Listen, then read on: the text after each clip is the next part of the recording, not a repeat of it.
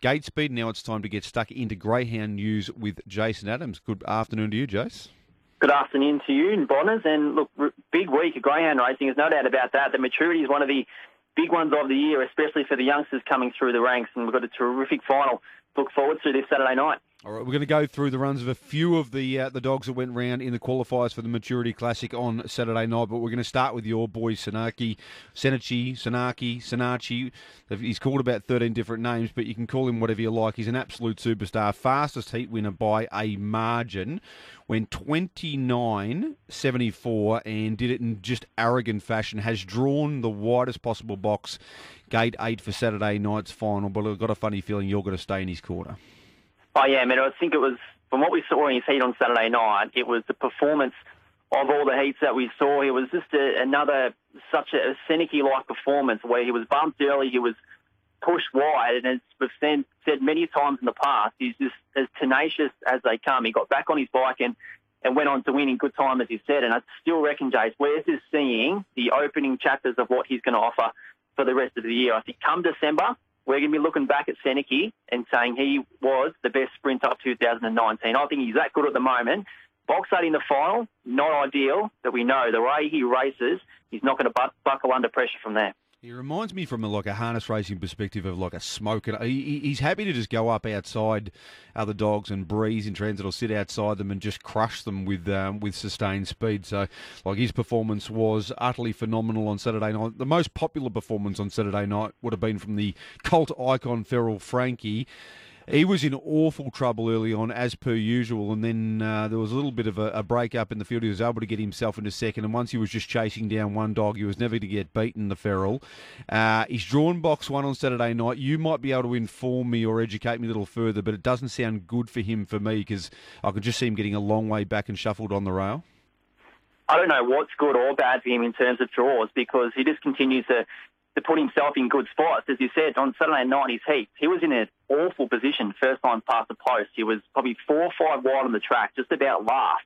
And it's almost like he, he just saw the trouble that was coming ahead of him. He hooked to the outside and and then went on to win. And I, I guess many people could say he had a bit of luck or he's been getting luck in his races. I think no, no way. It's no longer luck. The Feral has a incredible uh, racing sense and incredible ability to navigate his way through traffic. So good draw, bad draw, got no idea because he just puts himself in good position, winning good races, and no doubt uh, the bandwagon that everyone is on, the Feral, Feral Frankie, they'll be happy with his draw. We continue with the winners of the Maturity Classic qualifiers on Saturday night. Get a Gizmo, um, only its eighth career start, now into a Group 1 final. Phenomenal performance, mustered early.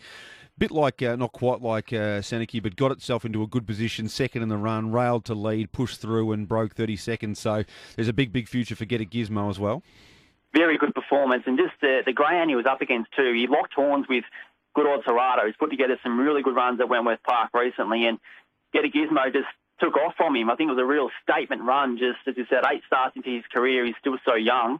Uh, but this really his biggest test yet in the final is Saturday night. But from what we saw in his heat, uh, looks to be good enough to compete at this sort of level for sure.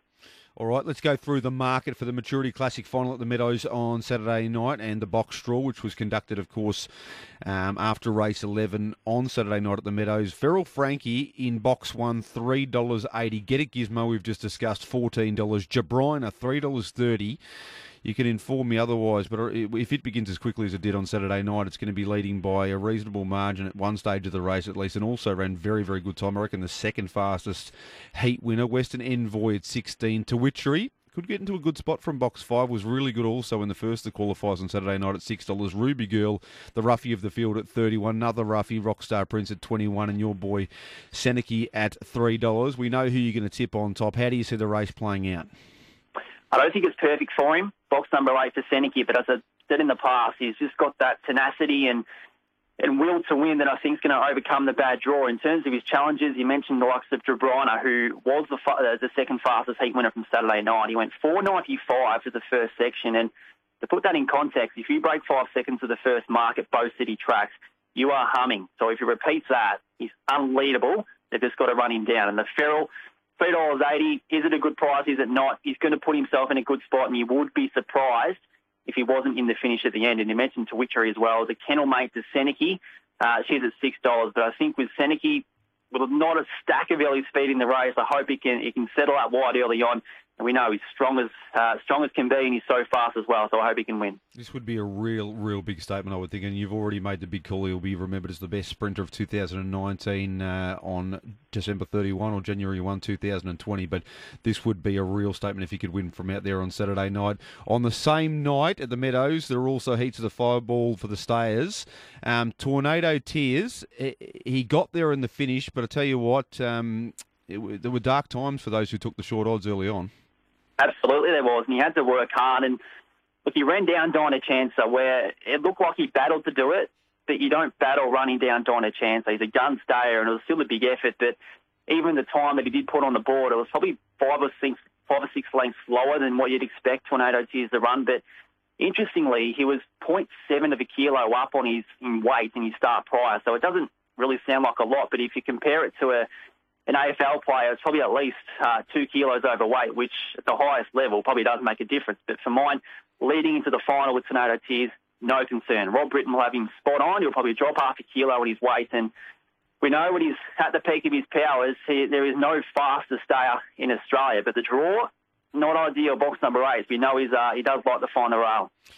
Dollar fifty. I mean, you've made a very good case for why he'll improve and why he's the best in the business. But a dollar fifty, you can't take that, can you?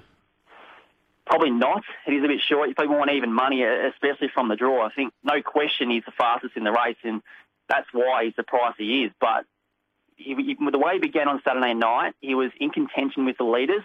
That beginning that way from box number eight, he's going to be four or five wide. Uh, and we've seen in situations in the past when he does get in that position, that's when he wants to hold back and find a fence. So it's going to be interesting to see how, how it's going to play out for him. But in terms of uh, challenges that are a chance. Rajasthan, if you you saw his win in the RSN Sandown Cup, he won at about fifty dollars, so twelve dollars. Um, certainly is a, a really ch- realistic chance for him if he is to turn up uh, in the very good Rajasthan that we know he can be.